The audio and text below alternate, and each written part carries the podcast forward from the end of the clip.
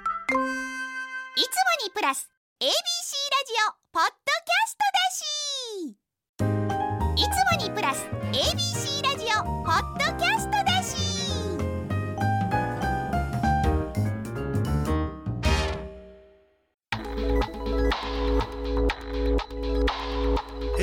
AM1008 FM933 ABC ラジオラジオ今村翔吾山崎れなの言って聞かせてこんばんは歴史小説家の今村翔吾ですこんばんは山崎れなですさあ今週も始まりました今村翔吾山崎れなの言って聞かせて今村先生10月ももう20日になってきましたけれど、ええ最近いかがですか寒く 寒いなってきてるよねいや夏が嫌いやからあそうなんですか嫌いとまでは言わんけど冬の方が好きやからえ、一緒うん、そっちに近づいてくれる方が嬉しい暑いのダメなんですよそうなんねよ対策のしようなくない脱いでも脱いでももう限界あるやん限界ありますね着るのはなんとかなるしさ、夏になると本当に出かけなくなるんですよ私そういや僕もね結構きつ今年はだから47都道府県を夏の間ずっと回ってたんですあ確かにそう5月30日に出て9月24日に終わりやから春の終わりから始まって気づいたらもう秋になったからね、へそーう夏は暑かったわ意外と札幌とかのうん北海道とかも暑かったって言いますよね今年そうねただ僕ね9月に入って北海道やったからちょうどよかっわあいいなたそう美味しいもの食べましたえ、まあ、食べ結構全国食べたいろんなもん食べさせてもうたい一一番一番やこれな47都道府県いや1位いや僕ねあの楽さ思ってたイメージとはい良かった、食べたものの楽さって意味ではちょっとなんかがっかりされるかもしれないがっかりいやいいい方で言ってくださいそのいやいい方やね期待値から下がったじゃなくて期待い値やから上がった方にしてくだいやさ上いがよって期待値がめっちゃこう下へ下やったのにめっちゃ上がったもんあそそれそそれれをそれ聞きたい逆だったらもう大炎上ですけそうどやめてくだ さいじゃあ上がった方、チキン南蛮宮崎のうわーチキン南こ蛮れが、はいだから魚美味しいとか肉どこどこ牛とかって、まあ、はいみんな全部美味しいやろうなと思って食べるじゃないですか、はいで美味しいから上がるあお美味しいわとか更新もしていくんやけど、はい正直あんま期待してなかったんチキン南蛮って誰作っても一緒やろと思ってたどこでも食べれるやろみたいなはいはいはじゃあめっちゃこの落差の差が大きすぎて感動したいへえ鳥思ってた以上に美味しいそう思ってたのの4倍ぐらいうまかった何どこが違うんですいかやなんかねと、ま、お肉鶏肉が美味しかったのと歯ごたえも良かったとあと調理も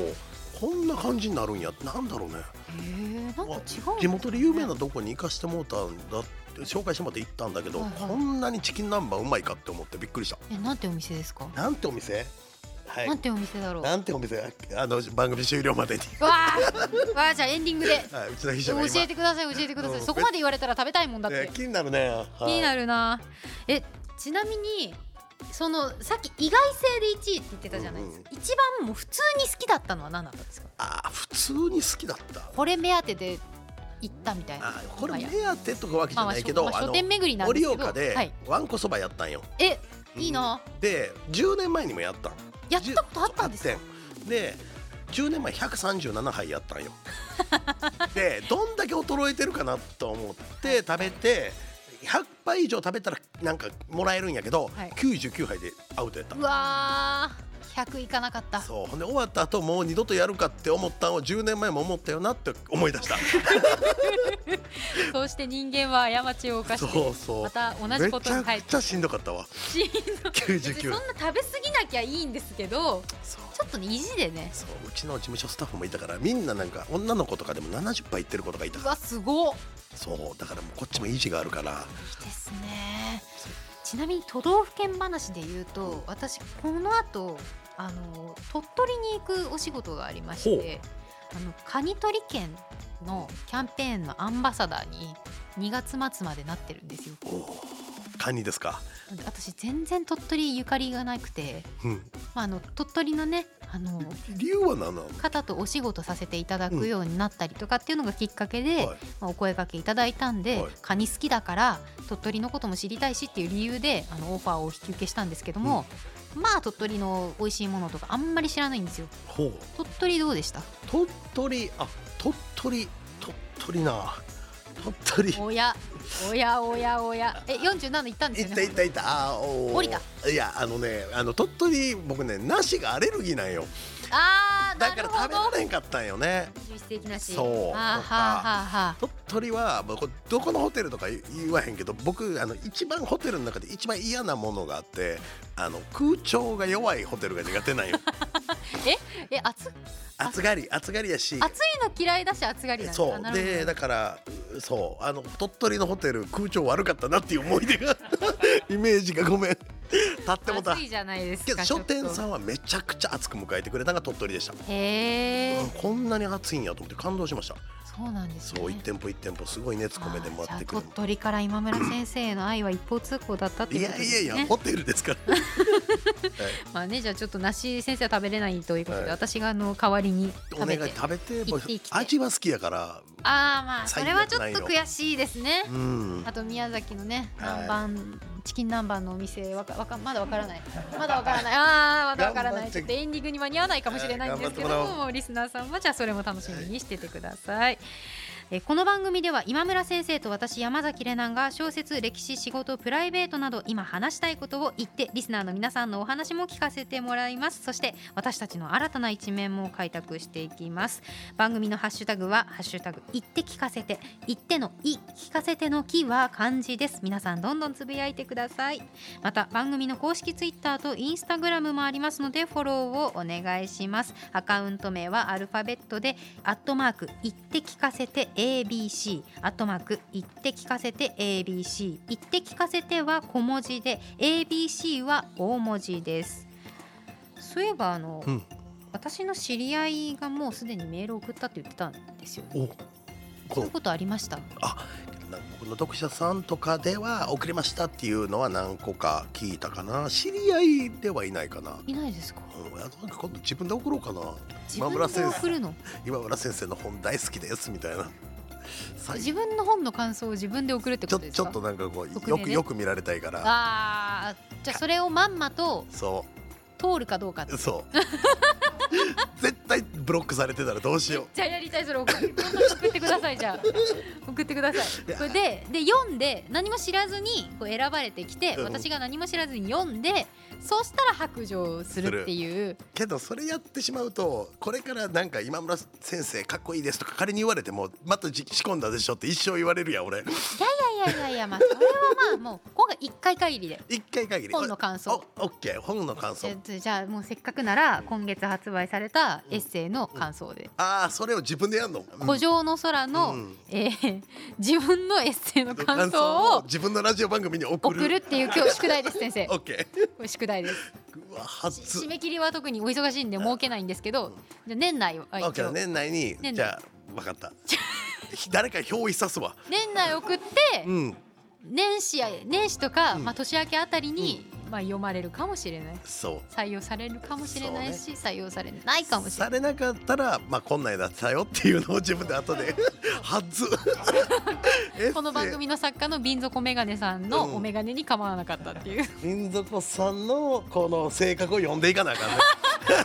好きそうなメールを、えうんそうね今日ねこの後リスナーさんからのメールたくさん読んでいくので今村先生ならではの視点でオッケーこう瓶底さんのメールセレクトのこうなんとなくセンスをこう読んでいただいてこの雰雰囲囲気を読んでいきます気読んでいた、はいあ待って待っ出たてよなんだなんだチキン南蛮えお店うん出た宮崎県宮崎県宮崎市ですよね地鶏居酒屋鳥の里鳥の里鳥の里普通の鳥にひらがなの「の」に里は簡単な方かな田んぼの「田」から下突き抜けた土みたいなこれ空港とかまあ主ホテル主要なところから結構近ホテルといかから近かったよねあそうなんですねうん泊まったとこかなきゃちょっと普通にメモります鳥の里でしたっ鳥けわかの里りましたありがと うございます、そうそうそうちっちゃいお店でしたよよし行ってこよう九州ということでありがとうございますこの後はリスナーの皆さんのお悩みに答えていきます今村翔吾山崎怜奈の言って聞かせて最後までお付き合いください AM 一ゼロゼロ八、FM 九三三、ABC ラジオ。今村翔吾。山崎怜奈の言って聞かせて ABC ラジオがお送りしています AM 一ゼロゼロ八 FM 九三三 ABC ラジオがお送りしている今村翔吾山崎怜奈の言って聞かせてここからは物は相談新コーナーですねまた、このコーナーは皆さんのお悩みを聞き相談に私たちが答えていきますことわざの通り人に相談すれば思わぬ名案が浮かぶものということでやっていくんですけども山村先生周りの方から相談受けることありますかあーまあたまにあるかなですけどどっちかというと最近はもう本当に作家って意外と人と会わないんですよね、普通にしてたらだからまああるとしたら作家ぐらいかなううんん作家さんからの専やっ業作家になろうと思うねんけどどう思うとかあぱりそこの悩みは皆さん通るんーであす絶ね対あると思うね、へうん、僕はもういいんちゃういけると思ったらっていうこう軽くーえ先生ご自身の決断の時もそういう感じでしたかそうね僕もデビュー9ヶ月で専業に変わったからうわだからもともと作家になりたかったのに、ここで何ていうかな迷ってっていうしてうだうだしてるのがもう嫌やなと思ったんと、なんか出版社っていやまだせ食べてってもらわなあかんからっていうんだけど出版社の思う食べるってレベル高いんよ僕からしたら。らなんか僕も普通に半額のコロッケとご飯だけで生きていけるなと思ったからまあいっかと思って。やめたうん その時はどなたかに相談されることはあったんですいやもうなんかあけどねうーんそうどうするかって聞かれた時に角川春樹さんか。はいあの有名なはい角に川か出う版。んそうねまあ話したことはありますね。ええそうー、なんなんてどどうるするんだみたいなこと言って、まあ、こうしようと思ってますぐらいのことで一応固めてるとなんかもうそんなぐらいの覚悟あるんやったら大丈夫じゃないかぐらいのことでこう、うん、春樹さんは片川さんは社長があちこちで今村はこうやってコロッケだけで食べれると言って決めたって言って僕のやつを今度エピソードにしてどっかあちこちで言ってくれてるらしいですよ。うん嬉しいですね。心強いですねそそうれ。まあけどやっぱ、まあ、やっぱやめてよかったなって思いますよ専業になってよかったなってう。ん本当そうですねでもなんかそうやっていくことによってこう自分をちょっと鼓舞するところもあるし、うんなんか人に対しての見られ方も変わってきたりして、そうなんかちょっとね山崎さんも相談されそうやんいっぱい。そうですね後輩とか、まあ、特にグループ時代の後輩からは結構学業面ことっち両サ立ッカーあるあるやけど、はいはいそうアイドルあるあるの一番よく出てくる質問あの悩みって何なのいや私ないですだからそのあるある感がないですあるあるかみんな、まま、だってされ別るにアイドルの仕事に対する相談はないですもんほとんどあそんなんや勉強勉強との両立どうしたらいいですかねの相談の方が多いんであーそっかラジオのこととかなるがほ多かったので、まあ、全然なんかだからあのベーシックとして受け止めない方がいいです私どのそうなんや、 はいはいあのイレギュラーです超イレギュラーです一つ学べま したさあではリスナーさんから届いている質問に行きましょうか、ほいほい長野県ラジオネーム八優さんからです今村さん山崎さんこんばんは先月から20歳以上年上の部下の指導をすることになりました今でも接し方や教え方に迷いがあるのですがどうするべきでしょうかとまだ20代の方からですねいただきましたんで、だから20歳以上年上ってなると4 5 0代とかでしょうかそうねどうなんやどろううですかねいやけどけどこの感じで言うと、まあ、普通から考えたら部下の方はもともと別の業界にいてからこっち移ってきた感じに思えるんやけどうんうーん確かにね、うん年上の部下の指導をするっていうことですから、まあうん逆にだから年上の部下として入ってきた人も相当すごいですけどね。そうねけ今ど方まとかあみたいな。けど何かもうそうまあそれはもう会社組織なんてそんなもんなんだから割り切ったらってうーんその自分もそのうち4050になった時に20歳の部下ができてしまうかもしれない20代の部下ができてしまうかもしれんからまあなんか別になんかそこで変な気使った方が相手にも伝わりそう。 20歳以上だって年上なんですよ。部下だけど。そうだからいつか自分も年下に抜かれる可能性もあるわけじゃないだからここは気にせんと言ったらって、ああだから私とかがうん、だから私今25なんですけど、25が45やろそう45とかにう教えなきゃいけないって結構しんどいと思うんですよこれ。きついきついでしょう。か言いづらいですよだって。いやそうなんかここの表のこの文字の字体違うんですけどとか揃えてもらえませんかとかそうなんか言いづらこのエクセルのこの表だけ違うんですけどとか言いづらいですよ。ああなるほど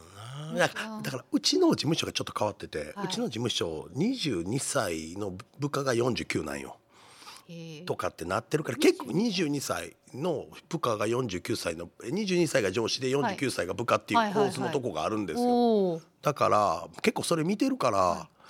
結構ね普通にさしてした方が多分相手は喜んでると思うねんな。あもう普通に変に気使うとかえって気使わしてるということでまた気使わしてあーそれが伝わってってなるから、はいはいでそれはもう気使わんと言ってみて、はいむしろ向こうは救われるかもしれんもう。敬語と、うんもう最低限のうんこうちょっと気遣いだけそうそう抑えておいて、言いたいことは言うそうだから年上であろうが年下であろうがやっぱ敬語とか言葉遣いとかはちゃんとしてはいはいやったらいいんじゃないかな、確かにだってうんこの後一緒にねこれから仕事していくってなるときついですよね言うこと言わないそとうそうもう私この八優さんの気持ちめっちゃわかりますもんそうまあそう20歳も離れてないですけど私あの、うん新しくお世話になってるマネージャーさんうがん32歳なんですね、ほうほうで私より7つ上なんですよ、でも多分育ってきた業界とかまあお仕事してきた世界とかが、多分お互い違うからお互いの常識があまりよくわからないのとお互いがどうしてほしいかとかもまだ分かってないからあのすり合わせすり合わせなんですよ。私の場合はもう本当に八優さんと同じようなところに立たされてる人間としてはあ言っていいですかって許可取ってから言うっていうなるほどそれもありかもね細かいんですけど言った方がいいと思うんで言いたいんですけど言っていいですかって言って あの探りを入れる、まずそれは入れてもいいかもしれんね確かはい、今のところマネージャーさんと喧嘩してないんにであそうか多分大丈夫だと思う僕らの世界とかも僕38やけど歴史作家やったからデビューが70歳とかもいるからね あーあのそっあかの65とかザラよだから30歳ぐらい上の後輩とかはできるんです部下ではないけど出版社の方とかどうしてるんでしょうねでもいや,、まあ、やっぱ先生だから年齢あんま関係な逆いに言のっかたらだ覆面作家さんで誰か分からへんけどはい10代ぐらいみたいな若い女の子にむちゃくちゃ出版社ついてきてんの見たことあるねあれ誰なんやろうね、でもそれこそ浅井亮さんとかデビューが早かったから、もう歴で言ったら下の人でも年齢が上とか全然いるじゃないですかそうそうそうどうしてるんですかね出版社は結構やっぱみんな作家にはやっぱやっぱりちゃんとしてるよなみんな作家同士作家同士、うんだって浅井さんまだお若いけど歴はすっごい長いじゃないやですけかどなんかみんなの中のあるんじゃないの分からへんけど浅井さん今度やっぱりお声掛けし浅井さんここで僕初めて会うの、 同業やのに、やけど会ってみたいかも、ですよねうんちょっと聞いてみたいな話、うんさあ続いていきましょうか、はい兵庫県ラジオネームジューンスロープさんからいただきました私は文学を一切勉強したことがない理系男子なのですが今年から夢を追いかけようと以前から興味があった長編小説を書くことにチャレンジしている最中です、物語の展開を考えながら自分が何を伝えたいのか当てはめる作業が楽しくなってきましたしかし登場人物の容姿や服装一つ一つの背景を文章で表現することに苦戦していますそこで質問ですどのようにすれば文章で風景をうまく描写することができるのか教えていただけたらありがたいですと山崎さんどうぞいや私はこれ無理です 私には解決全くできないいかがでこすれか先は生俺だなそうね風景描写には風も景う描写などうしたらいいのかなけど僕もそんなめちゃくちゃ風景描写多いわけのではなくて、どっちかというとストーリーのテンポを重視してる方やと思うんですけど、はいはい風景描写ってあの僕は山本周五郎先生とかがすごくよくて、一つ目に見たものよりも一つ目に見たものが生み出す何かを描いた方がかっこよくなるんよう。ーん例えば太陽やったら太陽を描くんじゃなくて影を描くことで太陽の強さを描くはあはいうんはいはい、そうそうだから風とかやったら風は目に見えない、まあ、空とかやったら空を見てるけど次にやっぱ流れる雲とかの形を見るから2つ目に見たものを描いて1つ目に思うものを描くっていうのがおしゃれやし、うんあとはね暗喩っていう方法があるんやけど、はい例えばあの暗暗いに比喩の喩って書くんだけど、はい暗喩。暗喩直喩の暗喩ですねそうですねあの炎が迫ってくるとかっていうのも、うん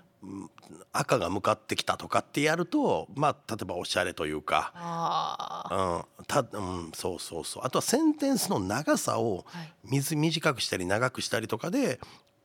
差別化していくっていうのもありかな。それはどういう効果があるんですかうん、それで、まあ、要は自分でこう口に出してみてリズムみたいなものを整えてやるとやっぱ読んでる人たちのリズムも良くなるしあーそれでテンポをちょっと調整してあとはデビューの時によく言われたのは目にだけに頼らずに匂いと耳とか触る時の感覚もうまいこと散ら散りばめろってよう言われた。五感を全五部感文字に起こしてそ表う現してそうだから今これ風景描写のことだけ言ってるけど、はい今もうこの時点で若干とらわれててはあ見えてるものそう匂いとかに振るとことか、はいはい耳に振る部分とかをうまいことバランス取っていった方が立体感が出ると思う。なるほど視覚だけにうんとらわれないというか、頼りすぎないとかすそう今日俺小説家っぽいな。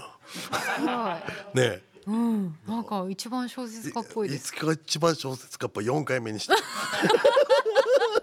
本当ですよいやーねなんかやっとやっとすやごっい とやっと見せれた。も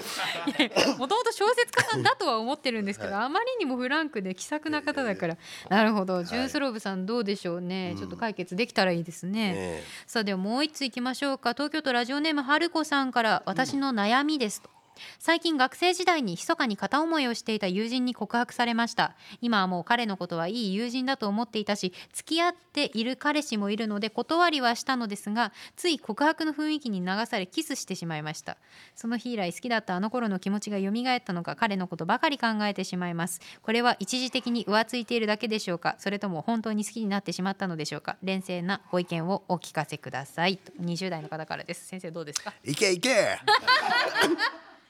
いけいけうん。彼氏いるんですよだっていや俺気になってんやったら言ったらもえ付き合ってる彼氏いるのにう。うん。新しいとこも行くんですかいやそっち切って行ったら一回切ってうんいやもう気になってんやったらね。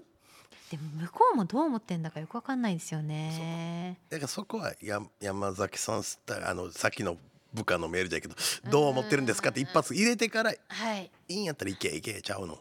でも告白されてるんですもんねあそうかされてんのかそう。告白されてるからもう分かってるんですよね分かってるんですけど言ったらなんかけど今良好な関係を築いてる彼氏がいるんだったらうんそっち大事にした方がいいんじゃないかなと対立意見ですね。思うんですよだってただこれ僕思ったんやけど最後はい冷静なご意見をお聞かせくださいって書いてるでしょ。はいだから止めてほしいんでしょ。そうですねきっと、ううんわそうですねそう。相談を求めてるうん時点ですでにちょっと答えがもう頭に浮かんでたりする、うん、そう冷静なって言ってるからやっぱ止めてほしい気持ちが勝ってるんやったらうん止めたらって思うけどもう俺はめっちゃ無責任やからいけいけって思う けどいやいけいけって言いたいんですよだってそう私も言いたいですよそう、私も言いたいんですけどうんうーんなんか学生時代の片思いとかって美化されるじゃないですかまあ記憶の中で美しくなんかコーティングされてなんか綺麗になっちゃうじゃないですかその学生時代の時よりなんか学生時代は楽しかったなみたいに言う人いるんですけど学生時代は学生時代で超大変だったとかあるじゃないですか。だから今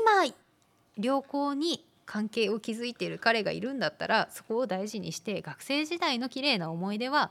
もうあのそその時の輝きだったってことにしてはいいいと思うんですけどどうなんですかね彼のことばっかり考えてるんですって声は盲目ですねう、んすばまあわ分かるって言いかけたけど 今のわかりますわかるわか先生るも結構こういうそうこういうことありますはるこさキュンっん いてけいけもうキュンってうんまあうーんまあけどあーまあうんまあ僕まあ無責任やからまあ後悔ない方にしたら、まあ本当そうですねそれは、うんうん、今25歳って書いてあるんやけど、はいまあまあまあこっからもうどんどん1年1年早くなっていくからそう毎年毎年ただもういつ人間絶対死ぬってことだけは決まってるから自分の人生において何をそう一番後悔せんようにするかじゃないかなう。ん、何が一番自分にとって大事かっていうそうね、それをちゃんと見極めて頑張ってください、まあでも恋愛で失敗するなら今のうちっていうこともあるかもしれませんねちょっとね遊んでみるのもあるかもしれませんね、さあそしてもう一通、東京都ラジオネーム影の力持ちさんからです私は今の仕事に自信が持てませんなんとか目の前のタスクをこなしていますがそれが達成感や自信につながりません最近はこのまま仕事を続けるべきなのか悩む日々ですお二人はそれぞれの道でしっかりとした実績を残されていますが自信はどうすればつくと思いますか仕事に手応えがなくても続けてみた方がいいのでしょうか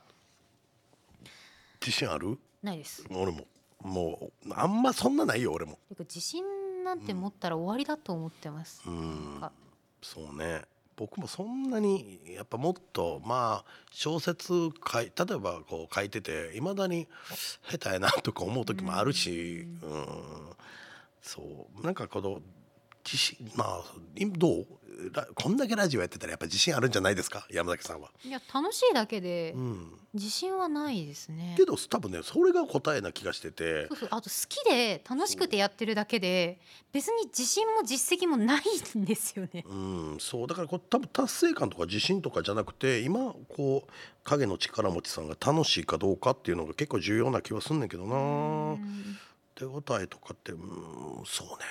なんか多分自信とか達成感とかで積み上げられていく支え自分への支えとかより、なんか好きとか楽しいとかっていう動機でうん支えられていくものの方が頑丈だと思うなかなか崩れにくいと思うんですよね。そうだからそもそも影の力持ちさんがこれが一番に欲しいものなのかどうかやねんね確かに、そう僕結構自分の教え子とかにもよう言うんやけど、はい、分解して自分の人生の中であえて何を最優先にするか順番つけてみたらと例えばそういうお金が欲しいとかっていう人もいてもいいと思うし、やりがいやっていう人がいてもいいし、まあ、自分の時間とか、うんいろんなもんをこう作ってみて優先順位つけてから自分の今の仕事が合ってるかどうか当てはめてみたらと。うんやりがいなくてもお金が欲しいっていう子もいるかもしれんし、はいお金がなくてもやりがいを達成感をっていう人もいるかもしれんし、自分が何を大切にしてるかをまず見つけることからかな本当。ですねなんか時間は限りがありますからそう何が自分の軸なのかっていうそのが見えてるとうんいろいろ判断もつきやすいし何かちょっと迷ったり悩んだりっていう風にブレた時に戻ってきやすいですよね。そうなんか揺らぐのはうん、全然間違ってることじゃないし、うんいいことなんだけど揺らいでる分その幅が生まれるからいいことなんだけど最終的に戻ってくれる着地点になんか自分の絶対に譲れないものがあると、うんなんか戻ってきやすいからそれだけでちょっと生きやすくなるかもしれないですね。自分らしいことをやってるのかどうかを比べる軸ですよね。うんうん、そうですね影の力持ちさん頑張ってください応援してますはい、さあということで皆さんからのお悩み相談番組ホームページのメールフォームよりまだまだお待ちしていますたくさんのメッセージ今日もありがとうございます以上ものは相談でした山崎でのいでで ABC ラジオがお送りしています「AM1008」「FM933」ABC ラジオがお送りしている今村翔吾山崎怜奈の「言って聞かせて」エンディングのお時間となりました先生今週もありがとうござあいりがとうまごすざいました。楽しかったです楽しかったです。本当ですか僕もうイケイケしか覚えてへんけどね、なんかちょっとはっちゃけてましたよねね。なんかパリピのなんか片鱗がちょっと見えた見えた。見えました。けどなんかサッカーの僕で答えられる質問が一個あったやんかそうですねあれは結構嬉しかったねうん、確かにちゃんとせ作家として思ってくれてるんやとそう なんです。作家さんなんですよ。そうなんですよそして先生からお知らせです。はいえー、朝日新聞で毎朝連載してます「人よ花よ」えー、楠木正成の子楠木正面が主人公ですまたよかったらその感想なんかもメッセージいただければ嬉しいです、はい、そっか、あの本出しながら毎朝連載書いてるな。 週刊誌もやってるからね俺よくわかんないですね。どういうタイムスケジュール一日してんのかがちょっと気になるんで、今度聞かせてください。はいはい。山そ崎さしんがて私からもお知らせです花子東京幻冬舎プラスでそれぞれウェブでエッセイを連載していますテレビやラジオの出演情報に関しては SNS などをチェックしてくださいそして今村翔吾山崎怜奈の「言って聞かせては」放送から1ヶ月間 Spotify や Podcast でも配信中ですラジコのタイムフリーとともにこちらもぜひチェックしてくださいこの番組では皆さんからの質問や喋ってほしいことお悩み相談番組の感想などメッセージを募集しています番組ホームページのメールフォームよりお送りくださいということで今日もありがとうございました、ここまでのお相手は今村翔吾と山崎れなでしたまた来週また来週